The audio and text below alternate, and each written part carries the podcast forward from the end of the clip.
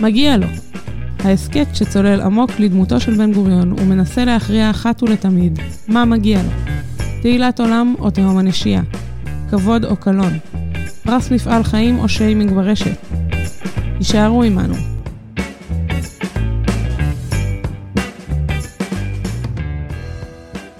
דוד בן גוריון לא מזוהה לרוב עם פמיניזם או עיסוק במעמד האישה. אבל אפילו עיון שטחי בתהליך הקמת ממשלתו הראשונה בראשית 1949, מצביע על כך שנושא זה היה חשוב לו. אבל, האם היום היינו מכנים את בן גוריון פמיניסט? שלום למאזינות ולמאזינים. אני אביגיל פלד, מהמכון למורשת בן גוריון. בכל פרק בהסכת שלנו נעסוק במחלוקת לגבי דמותו של בן גוריון. הפעם נדון בשאלה, האם בן גוריון היה פמיניסט? חוקרת בן גוריון תטען שיש לו מקום של כבוד בפנתיאון של גברים פמיניסטים לצד שרל פוריה וג'ון סטיוארט מיל. לעומתה, תטען חוקרת נשים ומגדר שהוא היה רחוק מפמיניזם כרחוק שלגיה ממואנה. אז, האם בן גוריון היה פמיניסט? איתנו באולפן דוקטור גילי גופר, ממכון בן גוריון לחקר ישראל והציונות, ומהמכון למורשת בן גוריון. גילי חוקרת כבר שנים את פועלו של בן גוריון. גילי, מה דעתך? בן גוריון היה פמיניסט?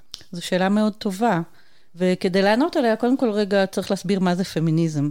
לכאורה זה מושג נורא פשוט, ומשתמשים בו הרבה, גם לטובה וגם בתור השמצות. אבל uh, המושג המורכב, מושג מורכב גם במובן זה שהוא השתנה במהלך השנים, uh, וגם במובן זה שגם מי שמשתמש בו היום, לעתים uh, אנשים מגדירים אותו בצורה אחרת. אז כיוון שאני היסטוריונית, אני אתחיל בהסבר ההיסטורי. Uh, את המושג הזה טבע שרל פוריה, פחות או יותר בשליש האמצעי של המאה ה-19, והוא קבע, הוא טען שאפשר לבדוק עד כמה חברה היא מתקדמת, מודרנית, אה, אם נשאל את, על מקום האישה בתוך החברה. אפשר היה לשאול גם על מקומם של היהודים בחברה בשביל לבחון את זה. יכול להיות שאפשר, אבל צריך לזכור, וזה דבר חשוב, נשים יש בכל חברה. בעוד יהודים, בחלק מהחברות יש, בחלק מהחברות אין. אבל נשים יש בכל חברה. ולכן זה קנה מידה שבכל מקום ובכל זמן אנחנו יכולים למדוד לפיו את החברה. נכון, הוא קנה, קנה, קנה מידה אוניברסלי וגם על-זמני. יש אפילו מעט מאוד יצירות אמנות שאין בהן נשים. והטענה שלו הייתה שמקומן של נשים באותה חברה מצביע על כמה החברה הזאת אה, היא מודרנית. ככל שנשים הן חופשיות יותר, שוות יותר, הוא בדרך כלל דיבר יותר על אה, חופשיות יותר, אה, ככל שהן יותר מעורבות בחברה, החברה הזאת היא מודרנית יותר.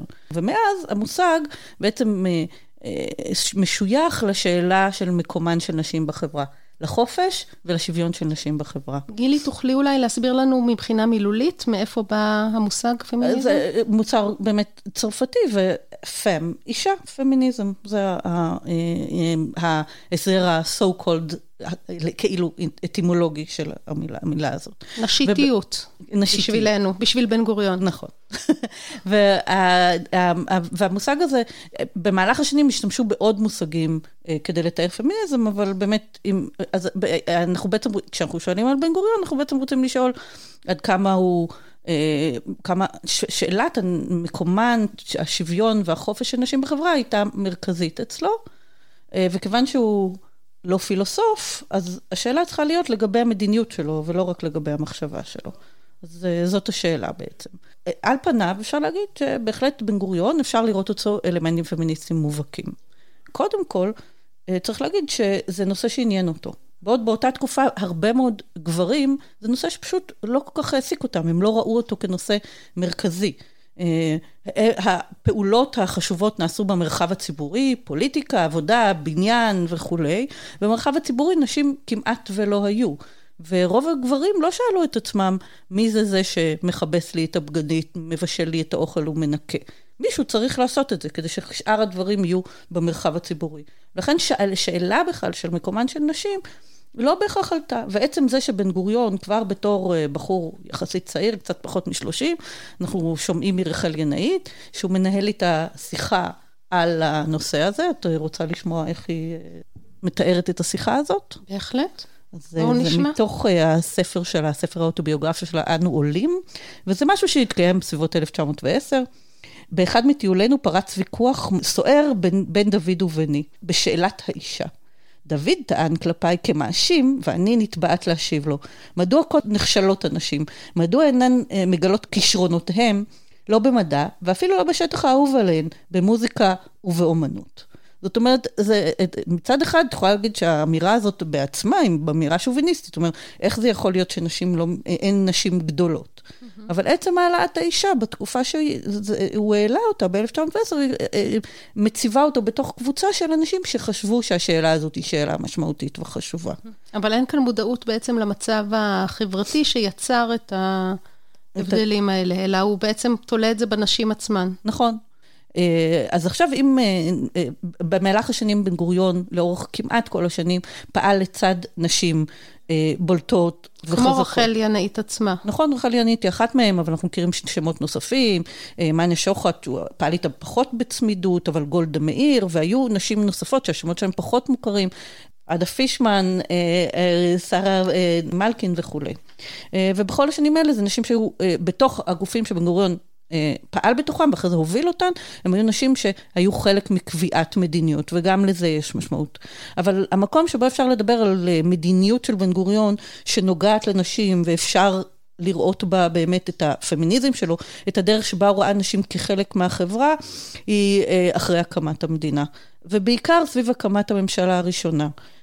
במהלך החורף ותחילת האביב של 1949.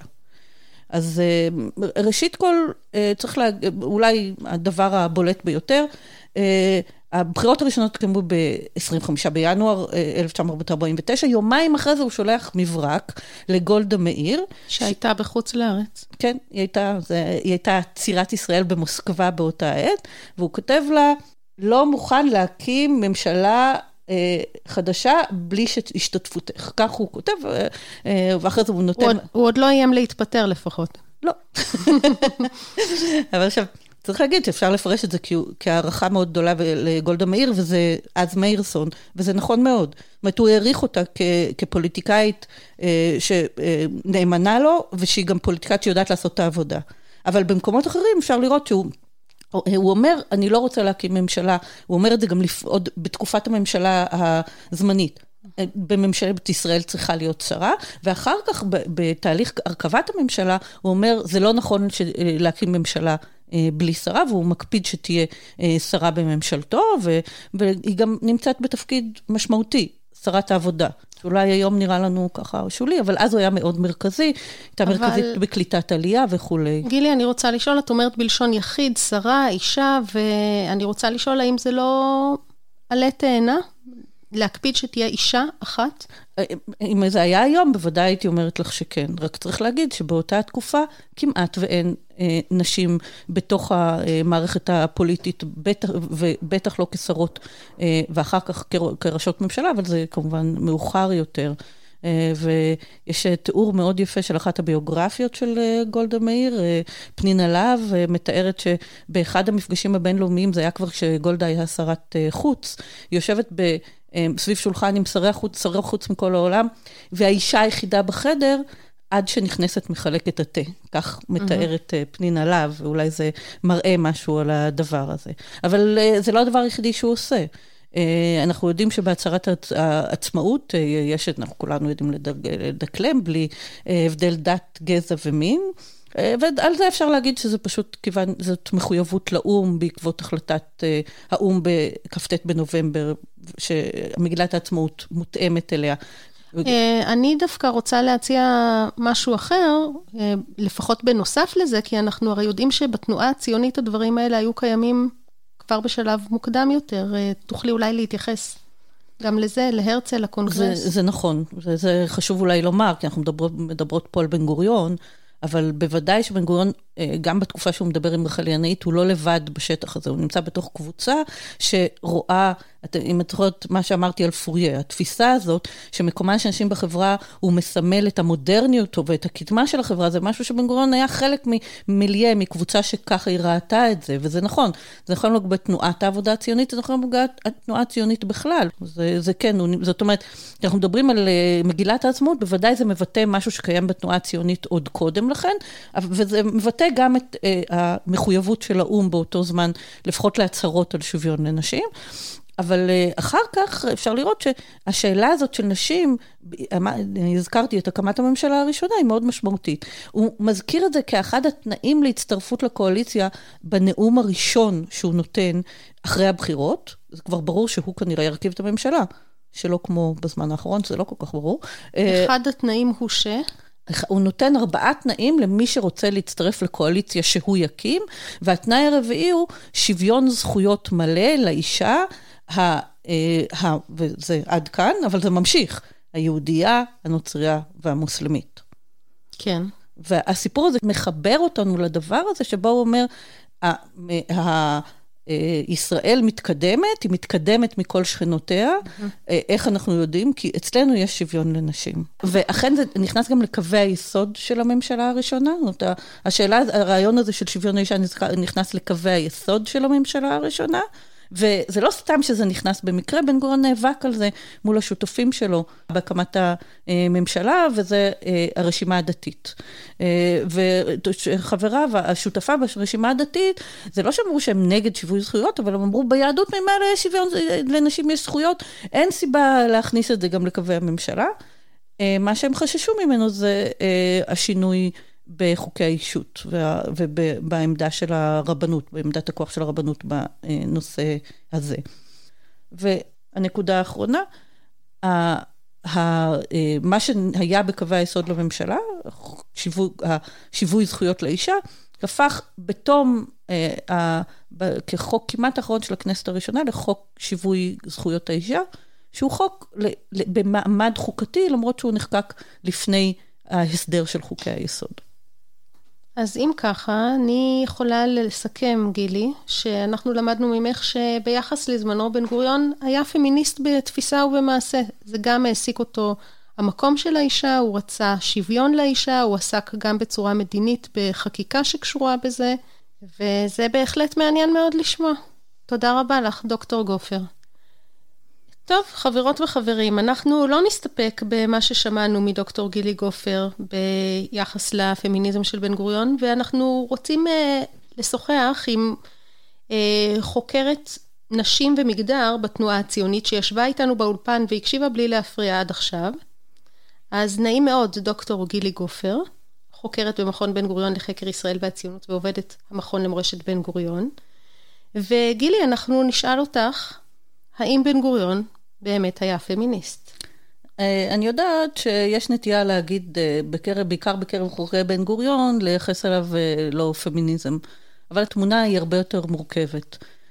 נכון, יש, בתקופת האור חוקק חוק שיווי זכויות האישה, וגם גולדה הייתה שרה, הוא היה חשוב לו שתהיה שרה בממשלתו, אבל זה לא בכך אומר שהוא היה פמיניסט. הוא ראה בשאלה הזאת של אה, נשים, אה, של מקומן של נשים בחברה, בעיקר עניין מגייס. אה, מגי... הוא, הוא חשב שככל שהוא יצטייר כפמיניסט, או זה לא בדיוק כפמיניסט, כמי שמגן על מקומן של נשים בחברה, יהיה לזה ערך מגייס למפלגתו מפא"י, זה ימקם את המפלגה הזאת כחלק מכוחות המחר, ככוחות השמאל, שלפחות בקרב הצעירים באותה תקופה היה לזה משמעות אה, מאוד אה, גדולה. זאת אומרת, יותר אסטרטגיה מאשר אידיאולוגיה. בעיקר אסטרטגיה, ויותר, אני, קל לי מאוד להסביר מדוע זה היה אסטרטגיה, מפני שאני יכולה להראות אה, איך הוא מוותר על הדברים החשובים בתוך החקיקה, בתוך התקינה ובתוך החקיקה שהוא עושה. אני אתחיל נניח מחוק שירות הביטחון, הגיוס של נשים. אז צריך להגיד שגיוס אה, נשים לכוחות הביטחון במהלך ה, אה, כל שנות היישוב, הטענה הייתה שאין מספיק אנשים, אז גם נשים צריכות להשתתף אה, ב, ב, ב, במשימה הצבאית, לא בחזית, אלא כ... היום קוראים לזה תוך, תוך, תומכי לחימה.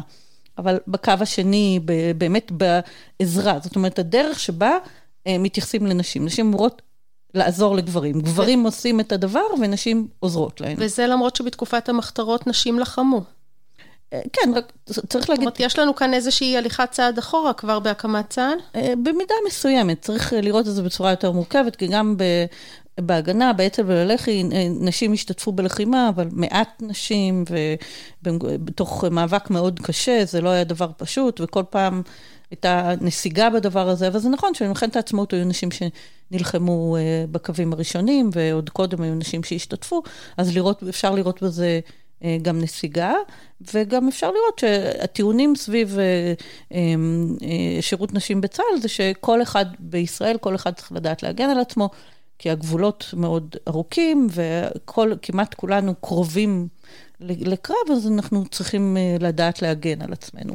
בתוך זה כן, היו נימוקים שנראו כפמיניסטים, אה, שבעיקר אם מסתכלים על המאבקים הקודמים, שאומר, זה לא יכול להיות שנשים אה, תתחבא מתחת, תתחבאנה מתחת למיטה כשגברים מגינים עליהם, וזה דרך אגב לקוח מתוך טיעונים של נשים על השתתפות בהגנה. אז אפשר גם לראות את זה ככה. חשבתי עד... שזה מטיעונים של ביאליק על איך היינו כשהיינו גלותיים, אפשר... אבל... אה, זה השתקפות של זה אולי. זה השתקפות של זה, אבל מה שאת אומרת הוא מאוד חשוב. מפני שבאמת, אם יש משהו שבן גוריון אה, לא הבין, שמה שנחשב לנשי, נחשב לפחות, ומה נחשב לגברי, נחשב ליותר. והוא קצת נאבק בזה, צריך לומר. אני, אני אצטט לך מתוך אה, אחד הנאומים שלו, שהוא אומר, גבורה, שגבורה הרי זה אפילו מאותו ש, אה, שורש של גבר, גבורה לא, היא לא רק תכונה גברית. אני חוששת אומר... שאת משחקת כאן אה, לידי קודמתך בכיסא. גילי. אה, יכול להיות, אני אקרא ואת תגידי, יכול להיות. אה, תכונות הגבורה אינה תכונה גברית בלבד, בהיסטוריה הקדומה ובהיסטוריה החדשה שלנו, החדשה שלנו בימי המאבק בספר לבן, בימי, גילוי, גילו הבנות גבורה עילאית לא פחות מהבנים, אוקיי? אבל עדיין יש תכונות שהן נחשבות תכונות גבריות, והן התכונות החשובות, אוקיי? Mm. קודמתי ציטטה מהספר של רחל ינאית, והוא אומר, אנשים אה, לא התקדמו במדע, ואפילו בדברים שהן אוהבות, שזה המוזיקה, שברור מה יותר חשוב ומה פחות חשוב.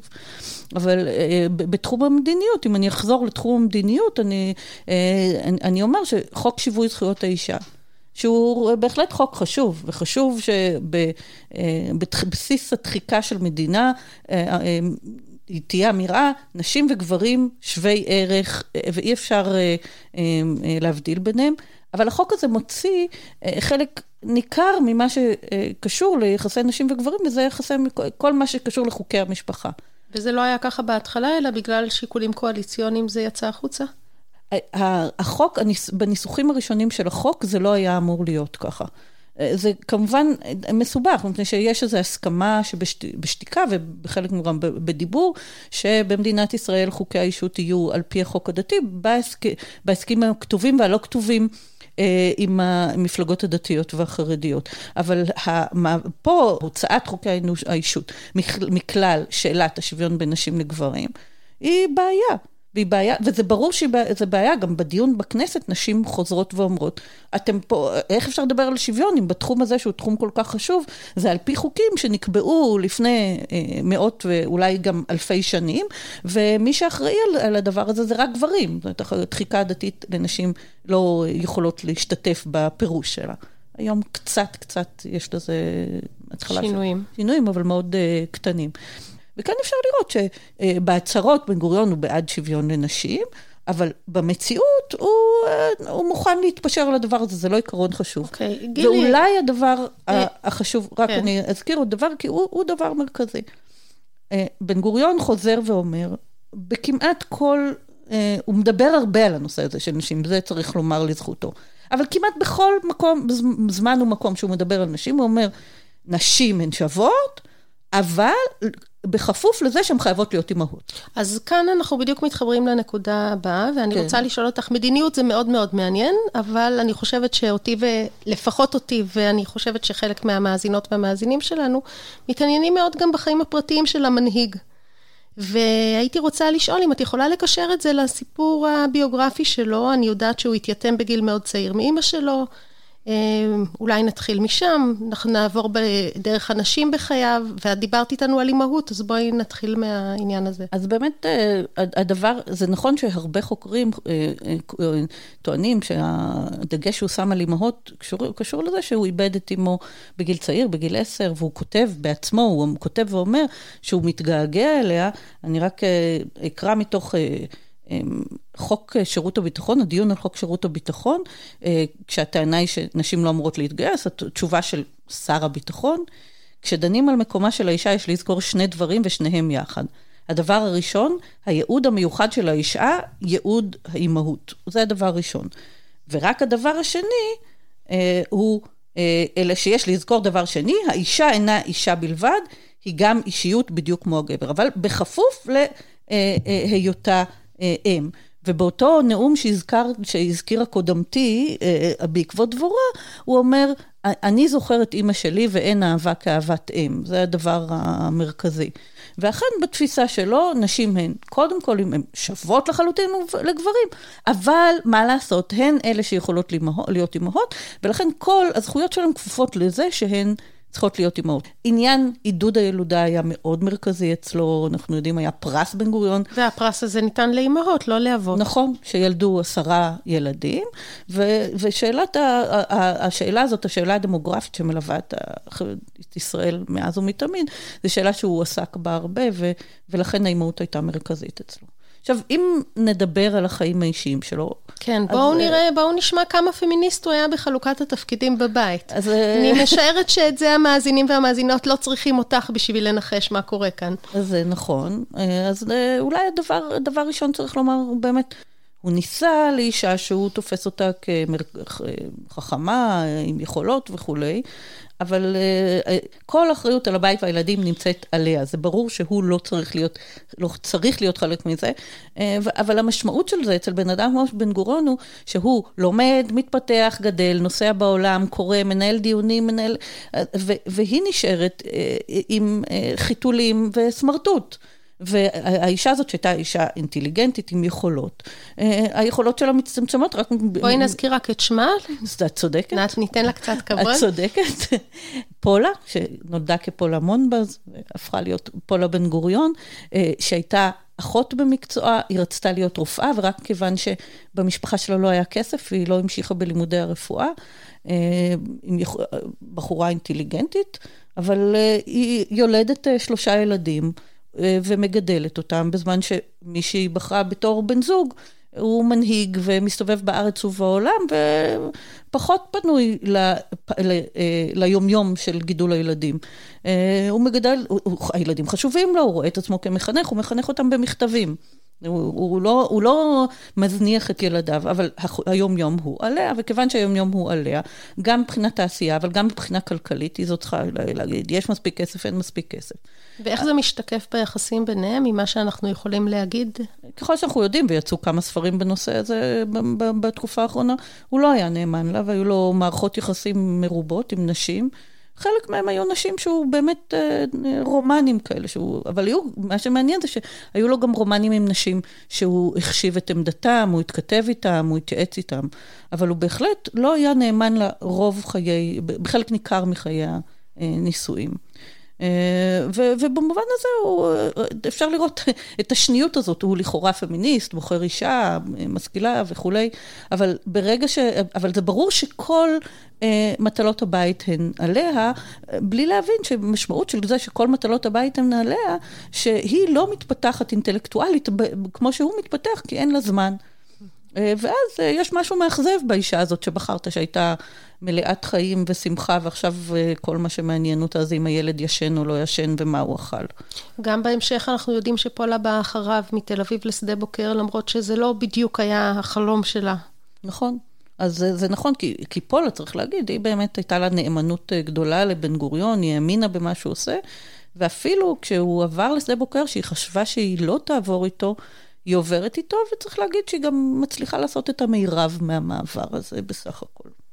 אה, גם בתקופה הזאת הוא חוזר ומתקרב אליה. אה, ו- ובתקופה הזאת אפשר לראות אה, גילויי אהבה מאוד גדולים.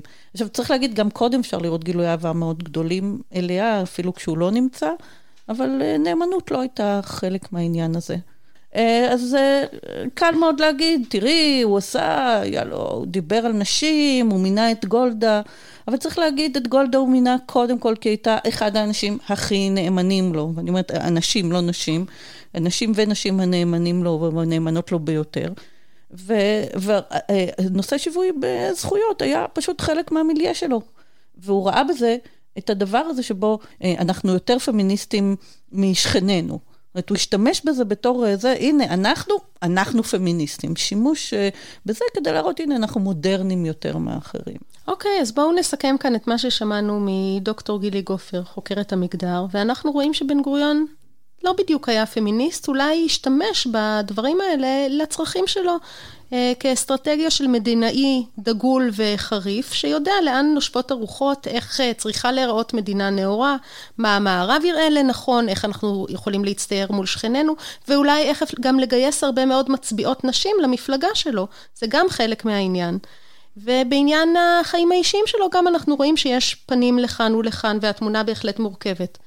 אמ, היה מעניין מאוד, ואני רוצה שאנחנו נסיים בזה ש...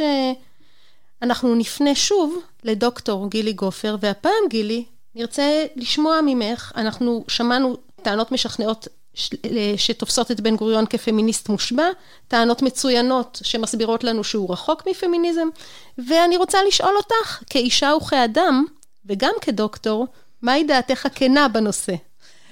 לא סתם היה לי אה, קל לייצג את שתי העמדות, מפני שאני חושבת שהשאלה הזאת היא שאלה מורכבת. אני בהחלט לא חושבת שבן גוריון היה פמיניסט מובהק, אבל אני גם לא חושבת שהוא היה לא פמיניסט באופן מובהק. על כל אחת מהטענות אפשר לטעון אה, טענות אה, נוספות. התשובה, אני חושבת אה, שאליה אני מתחברת, הוא שבאמת בן גוריון היה פמיניסט ככל שהוא תפס את עצמו כמודרניסט. זאת אומרת, באמת הוא... ובזה הוא... זה מאוד דומה להרצל. ובזה זה דומה להרצל רק 50 שנה אחרי, ולכן כמובן. זה, משמעויות זה שונה. שונות. אבל בן גוריון במפורש אה, ראה את שאלת הנשים בחברה כשאלה מודרנית. הוא לא, הוא ראה את זה בעיני תקופתו, ובניגוד לדברים אחרים, וגם בזה מאוד מאוד דומה לב, להרצל, בניגוד לדברים אחרים שבהם הוא הרחיק לכת מעבר לתקופתו, אה, בנושא הזה הוא לא הרחיק בהר, בהרבה מעבר לתקופתו, הוא ראה את התמונה כפי שהיא, ובתוך התמונה שלה כפי שהיא, הדרך שבה הוא ראה שוויון היא הדרך שבה אה, הוא פעל, ואולי הדבר המובהק ביותר זה משהו ששאלת עליו, הייתה שרה אחת בממשלתו. ובעוד אה, הם היו נשים, ואת יכולה להגיד, בסדר, בתקופה הזאת מעט נשים בכלל הלכו לפוליטיקה, אבל בסביבה שלו היו לא מעט נשים דומיננטיות וחזקות שיכולו להיות אה, שרות, בוודאי שלא היו מתנגדות, גם היו יכולות להיות שרות אה, מוצלחות אה, מאוד. אולי זו הדוגמה של פמיניסט לזמנו. אה, אה, כשבדרך כלל כשעונים על השאלה הזאת, אז אה, אפילו באינטרנט אפשר למצוא המון ציטוטים לכאן ולכאן. נניח, בשנים האחרונות עלה הרבה מאוד מכתב שהוא כתב ל... אה, אל תדברי על זה בזלזול. סליחה, אני מצטערת. מכתב שהוא אה, כתב לרשויות המס, שבטפסים של רשויות המס כתוב בעל, ובעל זה מילה שאינה מכבדת נשים, הוא לא הבעלים של רעייתו, ולכן צריך להחליף את המילה בעל, בעלי במילה, במילה אישי. וכאן הוא בהחלט הקדים את זמנו. לא ממש. בסביבתו, אולי אם אתם זוכרים, אנשים בגיל הזה שהשתמשו במולה, האיש שלה או האישי. אה, אבל בהחלט הוא, הוא ראה את הראייה המורכבת יותר של שאלה של נשים וגברים. כמו שנהוג לומר בסיומם של אה, יחידות קצרות כל כך, הוא ואידך זיל גמור. וגילי, אנחנו נשמח לקבל ממך המלצה לאיזה ערך לקרוא בוויקיפדיה בנושא הזה, ואיזה ספר היית ממליצה למאזינות ולמאזינים שלנו, מכיוון שאנחנו לא יכולים להעריך עוד בשיחה המרתקת איתך. Uh, השאלה של ערך, של נושא שכדאי לעשות ככה בגוגל ובוויקיפדיה יחסית uh, יש uh, בקלות, uh, הוא שאלה שקשה לי לענות עליה, אבל האמת שהייתי רוצה שאנשים יכירו את הערך שרות במדינת ישראל. אה, זה, יש ערך כזה בוויקיפדיה, כיוון שהייתה לנו שרה וראש ממשלה עד 1974, ולמעשה עד ראשית שנות ה-80 לא היו שרות, מ-74 עד ראשית, עד אמצע שנות ה-80 לא הייתה שרה במדינת ישראל, וזה משהו ששווה לראות את זה ולקרוא על זה קצת. אה, לפני שאני אמליץ על ספר, אני רוצה להמליץ על סרט.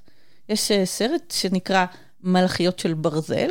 אה, זה סרט שעוסק במאבק על זכות הבחירה בארצות הברית, ואני חושבת שהוא לא קשור באופן ישיר לבן גוריון, אבל הוא ספר, הוא סרט מעניין ושנעים לצפייה, ואני ממליצה מאוד אה, לראות אותו.